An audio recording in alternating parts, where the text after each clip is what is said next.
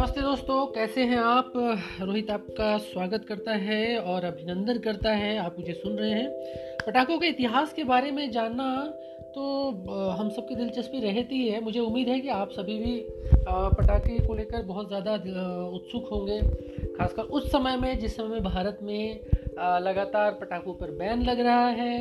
प्रदूषण के नाम पर कई राज्यों में बैन लग चुका है, उसमें दिल्ली, राजस्थान और भी कई प्रांत हैं ऐसे। तो बेसिकली ऐसा होता है कि हम पटाखे जलाते हैं कि खुशियाँ मनाने का एक तरीका भी माना जाता है। भारत में पटाखे जो हैं वो आठवीं शताब्दी से ही शुरू हो गए थे, या आप मानिए कि उससे भी पहले शुरू हो गए थे। कई ऐसे जो ग्रंथ हैं, कई ऐसे हैं जिनमें ये बात जिक्र होता है कि किसी राजा के आगमन या विवाह उस के रस्म में कुछ ऐसी चीज़ों का, ज्वलनशील चीज़ों का उपयोग किया जाता था जिससे रंग बिरंगा और देखने में वो अच्छा लगे। तो वो एक तरह से पटाखा ही माना जा सकता है उसको। बात अगर सीधे सीधे करें तो अगर बात करें सीधे सीधे तो आठवीं शताब्दी में एक वैशम पायन की नीति प्रकाशिका है, यानी एक नाम है जिसमें ये जिक्र किया गया है कि बारूद है। बारूद को उस वक्त पटाखों में भरने का प्रचलन नहीं था, लेकिन हाँ उसे उसे चूर्ण बनाना, यानी उसे बारूद बा, बा, बारीक बारीक करके उसे जलाने का प्रचलन था। यानी कि पटाखों का जिक्र आठवीं शताब्दी में लिखित में है।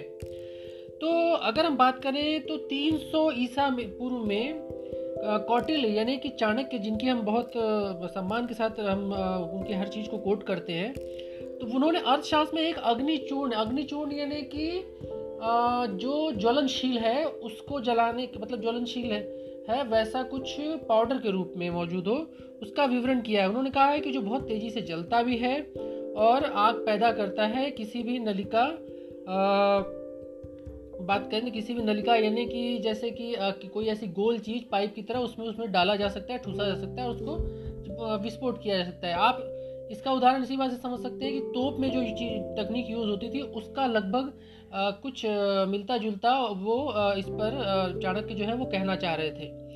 पंद्रह सौ छब्बीस जो समय था उसमें आ, भी कई बार ऐसा जिक्र आया कि आ, आ, जो विस्फोट है यानी कि पटाखे, उनका उपयोग किया गया। हालांकि बारूद और पटाखे लगभग एक ही जैसे होते थे पहले, तो दोनों तरह का उपयोग उसमें किया जाता, अभी भी किया जाता है, लेकिन उस समय पटाखे और बारूद लगभग उनका उपयोग एक तरह का था।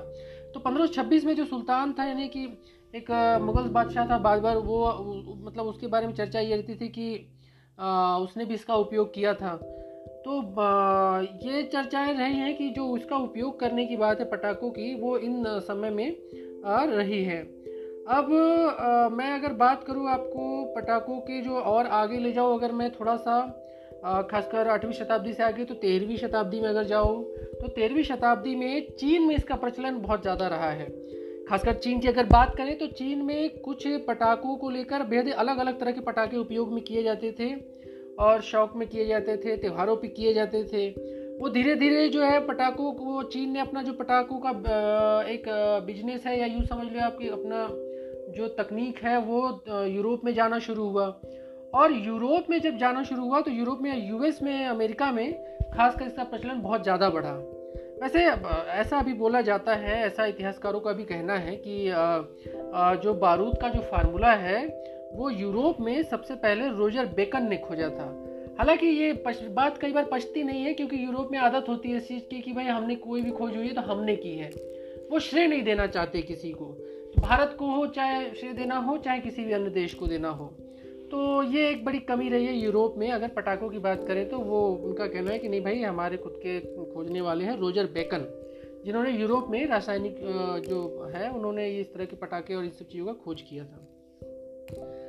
अभी एक बड़ी महत्वपूर्ण चीज़ ये है कि अलग अलग जो सदी रही है जिसमें अलग अलग पटाखों का उपयोग किया गया है, उसमें ये जो फ्रांसीसी, ये बहुत सारे जो यात्री ट्रैवलर रहे हैं वो भारत पे भी आए हैं, आगरा गए हैं, तो उन्होंने उनका ये कहना है, ये सत्रहवीं शताब्दी की बात मैं बता रहा हूँ, अब अब हम चूँकि थोड़ा सा आगे बढ़ रहे हैं बारहवीं शताब्दी और पंद्रहवीं शताब्दी से, यानी कि यूरोप के इतिहास से आगे बढ़ रहे हैं। तो भारत में उन्होंने चर्चा की है, जो ट्रैवलर्स रहे हैं फ्रांस के, उन्होंने कहा है कि भारत में पटाखे फोड़े गए थे, यानी पटाखे जलाए गए थे, और जो मध्य युग में पटाखे और आतिशबाजी राजाओं का जो रॉयल यानी कि जो कुछ जत्था निकलता था या राज्याभिषेक होता था तो उसमें ये चीज़ें, उनका उपयोग किया जाता था, यानी अलग अलग चीज़ों पे, त्योहारों में भी किया जाता था। लोग पटाखों का जो इस्तेमाल था वो एक तरह से मतलब सिर्फ जानवरों को भगाने के लिए ही नहीं, जानवरों को ट्रेंड करने के लिए भी उपयोग करते थे। तो पटाखों का उपयोग इस तरह से भी है, सिर्फ आप ये नहीं कह सकते कि पहले पटाखों को जलाया जलाया जाता था सिर्फ डराने के लिए। अब चर्चा ये रहती है कि भारत में पटाखे कब शुरू हुए, तो भारत में पटाखों का चलन काफ़ी पहले शुरू हो गया था। यानी कि बात करें कि जो राजा महाराजा जो पहले होते थे, भगवान श्री रामचंद्र से भी पहले ऐसी चर्चा रहती थी और कुछ बड़ा राज्याभिषेक होता था, तो वो दूसरे तरह के पटाखे होते थे, ग्रीन, जिसको आज जिसकी चर्चा हो रही है, ग्रीन पटाखे और इस तरह की बातें, क्योंकि अभी के पटाखों में और तब के पटाखों में बहुत बड़ा अंतर था। लेकिन एक बड़ी चीज़ थी, फिर उसके बाद कुछ लोगों की चर्चा की गई जिसमें विजयनगर के जो राजा हैं देवराय द्वितीय, उनके दरबार की चर्चा है। चौदह सौ तिरालीस में उन्होंने महानवमी त्यौहार का वर्णन रज, आ, का वर्णन दिया हुआ है। रजाक एक, आ, एक इतिहासकार था, उसने इस बात को कहा है कि जो विजयनगर के राजा थे देवराय, उनके दरबार में काफ़ी पटाखे जलाए जाते थे और बड़ी चर्चा रहती थी उसकी। और अतीश दीपंकर नाम के एक बंगाली बौद्ध धर्मगुरु थे, उन्होंने चीन, तिब्बत और पूर्व एशिया की यात्रा से पटाखों के बारे में आ, सीखा और बारहवीं शताब्दी में भारत में ये विचार लाया, ऐसा कहा कहा जाता है। लेकिन इससे भारत में काफ़ी पहले ये चीज़ें आ चुकी थी, क्योंकि जिसको जो इतिहास जैसा पढ़ता है तो वो उस तरह से उसका वर्णन करता है। यानी अंधेरे में हाथी को जिस दिशा में पकड़ा जाए वो उस दिशा में वो व्यक्ति उसी तरह से सोचता है। यानी पूछ पकड़िएगा हाथी को तो हाथी, आप वर्णन वैसा ही करिएगा, हाथी को हाथी के बारे में वैसा ही कहिएगा। अब बात करते हैं अलग अलग मौक़ों पर पटाखों के इस्तेमाल की। तो सत्रहवीं शताब्दी में दिल्ली आगरा की बात हो चुकी, यानी कि जो फ्रांसीसी यात्री था फ्रेंक कोसिस बर्नियर, वो जो है इसने ये तमाम चीज़ों की चर्चा की है कि भारत में जो रॉयल राजा होते थे वो इस तरह की चीज़ें करते थे। इसके अलावा कुछ और भी चीज़ें हैं, एक सतीश चंद्र की किताब है, उसमें भी ये बात की गई है कि बीजापुर के सुल्तान था इब्राहिम आदिल शाह, वो अपनी बेटी की शादी में उपयोग करता रहा है। बाद में जो मुस्लिम काल कालखंड की बात करें तो उसमें फिर उसके बाद एक पी के गौड़ हैं, वो जो इतिहासकार है, उन्होंने कहा है कि मराठी में जो संत कवि एकनाथ की पंद्रह सौ सत्तर में पंद्रह सौ सत्तर में एक कविता का आ, उन्होंने जिक्र किया है जिसमें रुक्मणी और भगवान कृष्ण के विवाह में आतिशबाजी होने की बात की गई है। तो देखिए, मैं वही बात मैं कह रहा हूँ कि भगवान कृष्ण ही नहीं, भगवान राम से भी पहले इस बात का जिक्र है और भारत में बहुत पुराना पुराना प्रचलन है। तो ये बात जिक्र भी करता है कि भारत में जो इतिहास जो आतिशबाजी है उसका बहुत पुराना इतिहास है और ये क्यों महत्वपूर्ण है आपको आगे चल के मैं बताऊँगा। तो शादी में आतिशबाजी आतिशबाजी का जो चलन है वो उन्नीसवीं सदी में आया, जो बहुत चर्चा में यानी आया, आप कह सकते हैं। शादी को था ही पहले, अठारह सौ सत्तावन अठारह सौ सत्तर में भी था लेकिन थोड़ा कम था उस समय। लेकिन अठारह सौ बीस में जब बड़ौदा के महाराज सायाजी दाव द्वितीय ने अपनी दूसरी शादी में तीन हज़ार रुपये केवल आतिशबाजी पर खर्च कर दिए। तीन हज़ार उस समय आप मान सकते हैं कि आज के समय से वो दस लाख के बराबर है।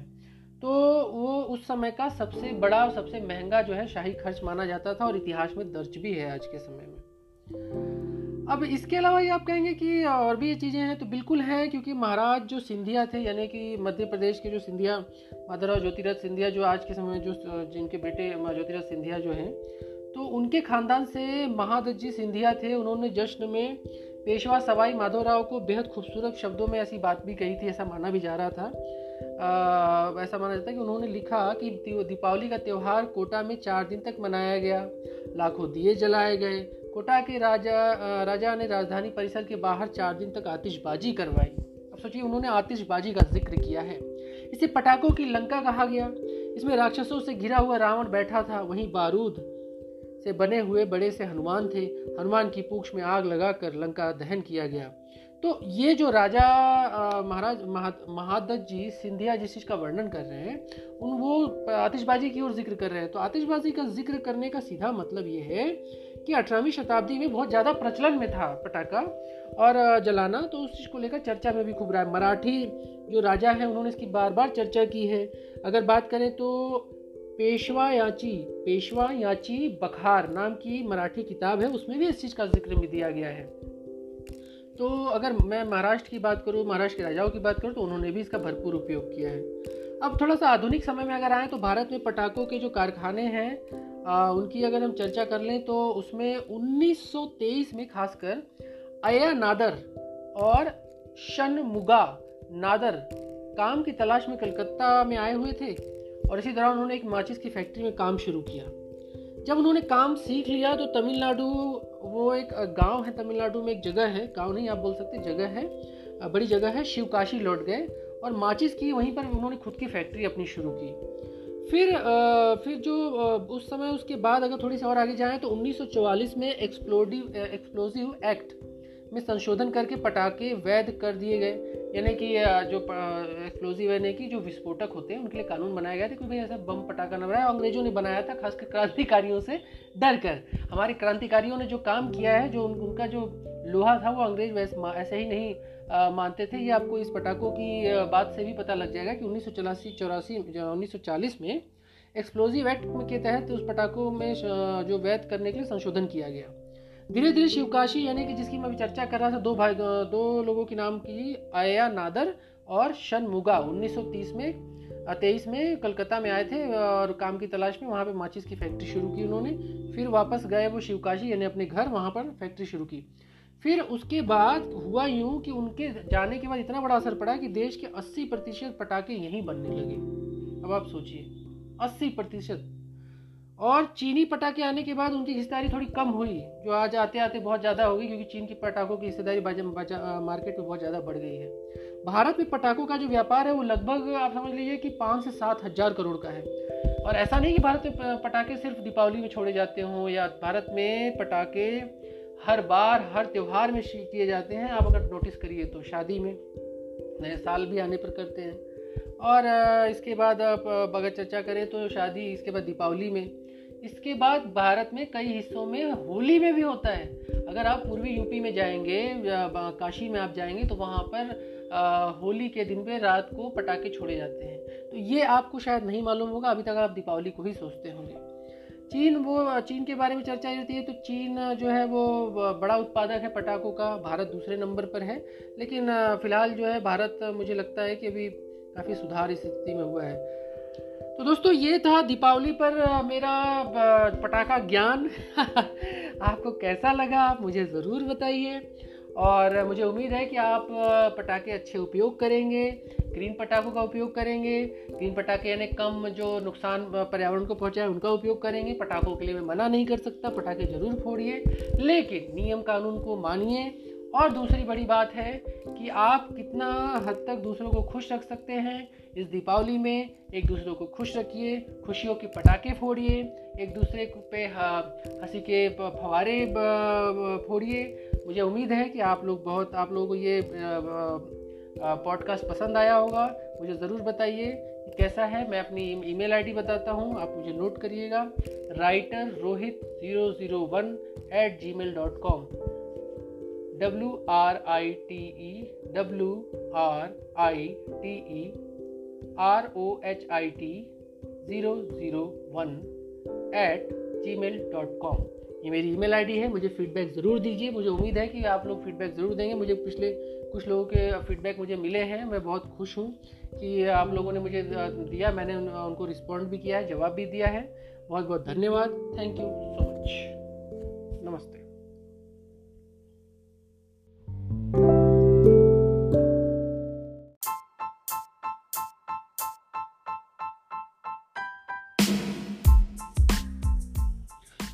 सोने को देखने के बाद आपके मन में क्या आता है? चमक। जी हाँ, सोने को देखने के बाद आपकी आंखों में चमक आता है, खासकर महिलाओं के। विश्व में ऐसा कोई देश नहीं है जिसे सोने को लेकर प्यार न हो, सोने को लेकर लगाव न हो, सोने को लेकर युद्ध न हो। तो आज हम बात करेंगे सोने की खोज के बारे में, और सोने के इतिहास के बारे में, और भारत में कितना सोना है और विश्व में कितना सोना है, इन सब बातों की चर्चा करेंगे।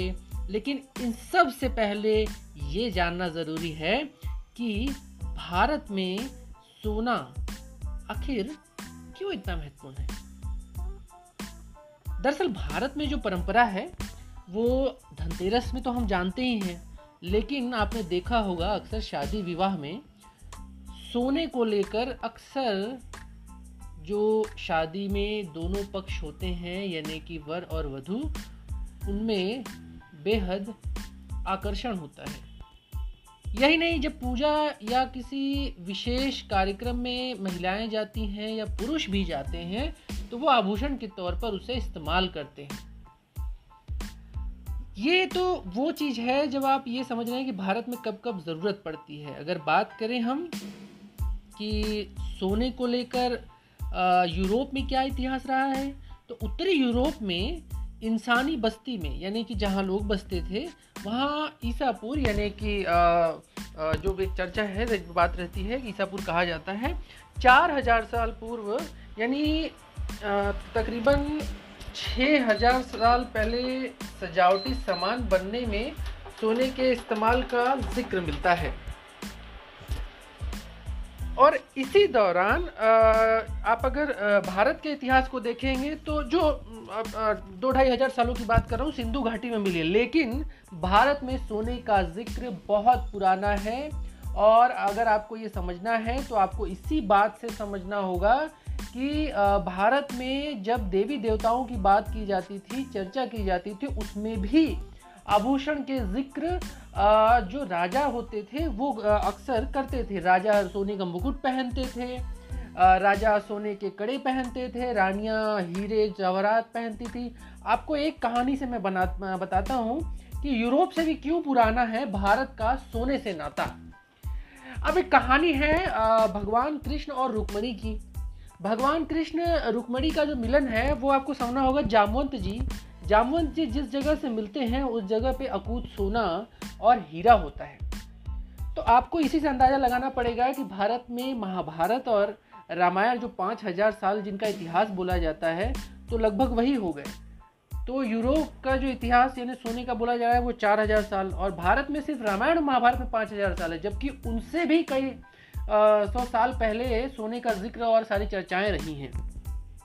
दोस्तों ये इतिहास हैं और जो पूरा प्राचीन इतिहास है मैं उसकी चर्चा कर रहा था। लेकिन अगर कुछ वैज्ञानिक तथ्यों पे ध्यान दें तो वैज्ञानिकों का ये कहना है कि पानी की तरह सोना भी उल्का पिंडों से धरती पर पहुंचा। पृथ्वी पर मौजूद तकरीबन पूरा सोना उल, उल्का पिंडों के जरिए ही धरती पर पहुंचा है। उल्का पिंडों की आ, ये माना जा रहा है कि तकरीबन पंद्रह से बीस करोड़ साल आ, जो बम्बा के समय एक बमबारी हुई, जिसमें बमबारी यानी कहने का मतलब आकाशीय जैसे उल्का पिंड गिरता है उस तरह से धरती पर भी सोने को लेकर जो सोने जैसा धातु जो है वो पिघले हुए आकार में धरती में गिरा और वो धरती के कोर में यानी कि पिघले होने के कारण वो धरती में बेहद ही ज़मीन के बेहद गहराई में चला गया, क्योंकि बहुत ही ऊंचाई से वो गिरा था तो कोर में चला गया, जिसके बाद खुदाई में आज का आज के समय में वो प्राप्त होता है। दोस्तों ये एक बड़ी महत्वपूर्ण चीज़ है। और अगर हम साइंस के नज़रिए से देखें तो सोने को लेकर जो चर्चा अगर विज्ञान विज्ञान के साइंस होंगे विज्ञान और साइंस के जो छात्र हैं वो समझते होंगे कि उसका जो परमाणु क्रमांक है यानी एटॉमिक नंबर है सोने का वो है उन्यासी, यानी जो उसके एटॉमिक हैं वो है उन्यासी प्रोटॉन। और बड़ी महत्वपूर्ण चीज़ ये है कि सोने के एक परमाणु में यानी कि एक एटॉमिक में आ, आ, जो है वो एक सौ सत्तानवे प्रोटॉन और न्यूट्रॉन होते हैं। सोना एक हज़ार तिरसठ सेल्सियस पर पिघल जाता है, दो हज़ार नौ सौ सत्तर सेल्सियस पर भाप बन जाता है। सोने पर हवा, पानी और किसी भी तेजाब का असर नहीं होता है। दोस्तों इसीलिए सोना बेहद महत्वपूर्ण है। सोना सिर्फ इसलिए महत्वपूर्ण नहीं है कि सोना देखने में अच्छा लगता है, सोना इसलिए भी महत्वपूर्ण है क्योंकि सोना एक ऐसा धातु है जिस पर हवा, पानी और तेजाब यही नहीं और कई धातुओं का जो मिश्रित यानी कि लिक्विड है उसका असर नहीं होता है। दोस्तों ये बहुत महत्वपूर्ण चीज़ है, हमें समझना होगा इस चीज़ को। आधे से ज़्यादा सोने जेवर नहीं बनाते हैं। पूरे विश्व में ये बात है कि जो सोना निकलता है उसमें आधे से ज़्यादा का जेवर यानी कि ज्वेलरी नहीं बनती है। अब समझिए कि कहाँ जो है कैसे कैसे यूज़ होता है। ज्वेलरी में लगभग लगभग उनचास प्रतिशत इस्तेमाल होता है सोने का, जितना सोना निकलता है उनचास प्रतिशत यानी कि ज्वेलरी में, यानी कि महिलाएं और पुरुष लगभग महिलाओं में ज़्यादा उसका उपयोग करते हैं, यानी कितनी उसका अट्रैक्शन है सोने का। इन्वेस्टमेंट में यानी कि शेयर मार्केट में इसका उपयोग होता है, तो शेयर मार्केट में लगभग लगभग तीस परसेंट यानी उनतीस परसेंट मान सकते हैं, लेकिन लगभग उनतीस से तीस परसेंट शेयर मार्केट में उपयोग होता है। ये सोने जो बोलते हैं गोल्ड, म्यूचुअल फंड और दुनिया भर की चीज़ें जो चर्चाएं रहती हैं, तो वो उनतीस उनतीस से तीस प्रतिशत है। चौदह परसेंट केंद्रीय बैंकों के पास है, यानी कि सेंट्रल बैंक जो होते हैं जो वर्ल्ड में, उनके पास होती है, क्योंकि वो अपने पास रखते हैं रिजर्व में, वो समय पर ज़रूरत पड़ती है और वो काम भी आती है। आपने कई बार चर्चा सुनी होगी, कोई देश आर्थिक संकट में जब फंसता है तो वो अपनी सोना गिरवी रखता है। सात दशमलव पाँच सात दशमलव और नौ या फिर यूँ कह लें कि पाँच से सात परसेंट का जो होता है, जो सोना होता है, वो ज़्यादातर उसको माइक्रो लेवल पे जो काम होते हैं उसमें यूज़ किया जाता है। गैजेट्स में, माइक्रो चिपिंग में, बहुत सारी चीज़ों में यूज़ होता है। आपने अक्सर देखा होगा इलेक्ट्रॉनिक जो गैजेट्स होते हैं उनमें भी यूज़ होता है, लेकिन बहुत ही माइक्रो लेवल पे होते हैं। वो जब ध्यान से आप देखेंगे तो आपको पता लगेगा, एक बहुत ही बारीक परत होती है, वो देखने से समझ में नहीं आएगा। दूसरी बड़ी चीज़ है, आपको आ, ये समझना होगा कि भारत में सोने का अट्रैक्शन कितना है और क्यों भारत जो है वो गोल्ड का हब है और क्यों चर्चाओं में रहता है भारत का गोल्ड। आपको जानकर हैरानी होगी कि अमेरिका के सरकारी खजाने में जितना सोना है उससे लगभग भारत के पास, यानी भारत के घरों में लगभग तीन से पाँच गुना तक सोना है। जी हाँ, भारत के जो घर हैं उनमें एक अंदाज़ा लगाया जाता है कि यानी भारत के घरों में जो महिलाओं के पास हैं जो ज्वेलरी है वो लगभग लगभग यानी कि मैं एक्यूरेट नहीं बता रहा, लगभग छब्बीस हजार से सत्ताईस हजार टन सोना भारत में भारतीय महिलाओं के पास है। अब ये सोना कितना है आप समझिए, भारत में सोने की कीमत समझिए वर्ल्ड में कहाँ पर हैं हम। ये सोना अमेरिका के जो सरकारी रिजर्व, यानी कि जो मैं अभी बात कर रहा था कि हर सरकार अपने पास रखती है केंद्रीय रिजर्व बैंक में, उस सोने से तीन गुना ज्यादा है। भारत में सोने की कीमत कुल घरेलू उत्पाद के लगभग चालीस से पैंतालीस परसेंट है। भारत में केंद्र सरकार ने इसी चीज को देखते हुए गोल्ड मोनेटाइजेशन जैसी योजनाएं भी शुरू की, ताकि घरों से सोना निकाल कर उसको सही जगह पे यूज किया जा सके और उपयोग किया जा सके। भारत के पास कितना सोना है, तो अमेरिका के पास रिजर्व में भारत सरकार से वैसे तो बारह गुना सोना है, यानी कि लगभग आठ से साढ़े आठ हज़ार जो जो टन है उतना सोना है अमेरिका के पास। यानी एक अंदाज़ा रहता है कि आठ हज़ार एक सौ तैंतीस दशमलव फोर पॉइंट सिक्स यानी कि चार दशमलव छः यानी, लेकिन ये एक एक्यूरेसी नहीं है, आप मान के चलिए कि नौ लगभग नौ नौ साढ़े आठ हज़ार टन के आसपास सोना है। और अगर बात करें हम जापान की, तो जापान के पास सात सौ पैंसठ से सात सौ अड़सठ टन सोना है।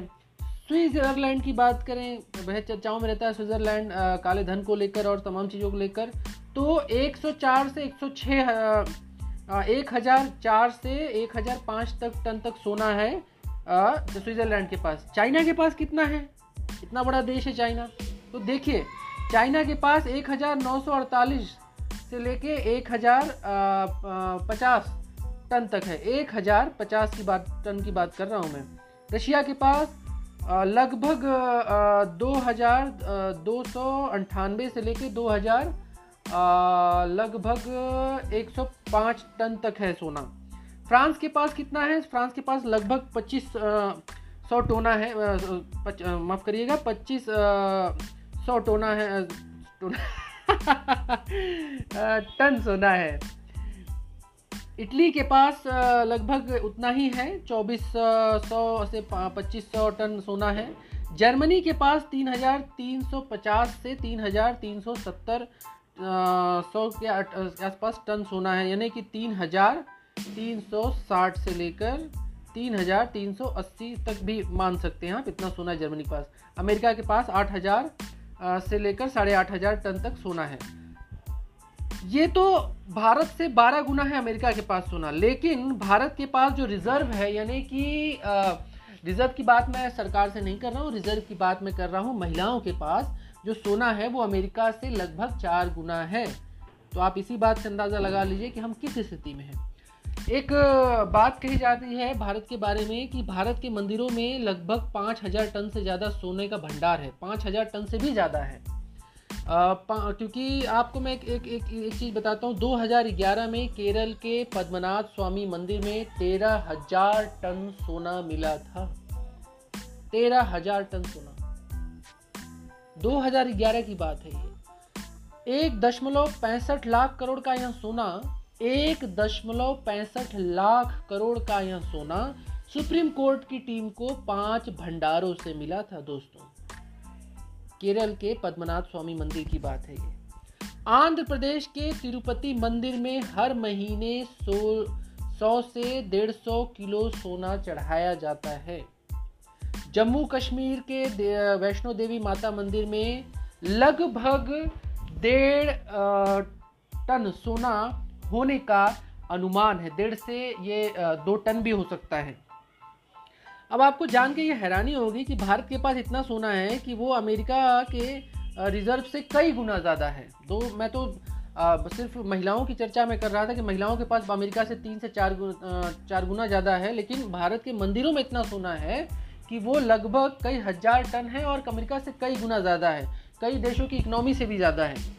तो दोस्तों ये एक बड़ी महत्वपूर्ण चीज़ है। दुनिया में सोने की ये एक, एक अच्छी बात ये भी नहीं है कि दोनों कि दुनिया में जो सोने की स्मगलिंग होती है वो भारत में बहुत ज़्यादा होती है, क्योंकि भारत में और देशों से भी सोने को चोरी छुप के लाने की कोशिश होती रही है। आपने अक्सर सुना होगा एयरपोर्ट पे लोग पकड़े जाते हैं या फिर शिप से लाते समय पकड़े जाते हैं, तो ये अक्सर ऐसा होता है।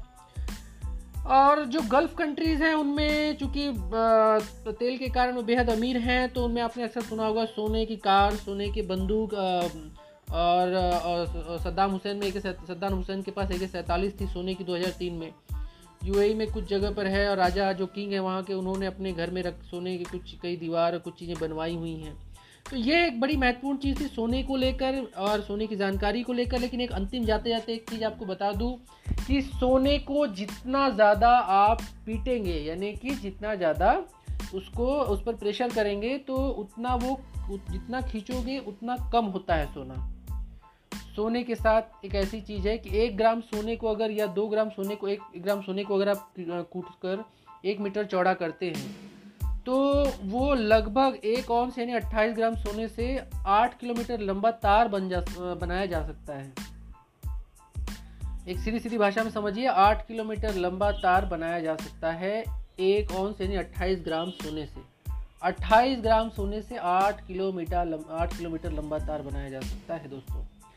अस्सी किलोग्राम वजन वाले एक इंसान के शरीर में दो मिलीग्राम सोना होता है, यानी हमारे शरीर में भी होता है साइंटिफिकली अगर हम देखें तो। तो ये एक बड़ी महत्वपूर्ण चीज़ है दोस्तों। और आ, आ, जो हम मैं लगातार इस बात की चर्चा कर रहा था कि भारत में सोने को सोने के इतिहास को लेकर क्या तमाम बातें रही हैं, चर्चा मैंने की आप लोगों से कि क्या क्या आ, देखा जाता है। लेकिन एक बात और भी जाननी होगी इसके शब्द की उत्पत्ति को लेकर। खासकर यूरोप में ऐसा कहा जाता है कि जर्मनी जो गोल्ड को गोल्ड का नाम है वो लैटिन भाषा के एयू से मिला है। एयू एक सिंबल है, यानी कि गोल्ड शब्द जर्मनिक भाषा से आया है जिसका मतलब होता है पीला हरा, पीला या हरा। ये जर्मनी के भाषाओं से लिया गया है ऐसा बोला जाता है। सोने सोने का जो केमिकल सिंबल है एयू है, या लैटिन शब्द के ओ यू आर यू ओरियम से आया है, ऐसा उनका कहना है। भारत में ऐसा नहीं है, भारत का इतिहास बहुत पुराना है, बेहद प्राचीन अति प्राचीन है।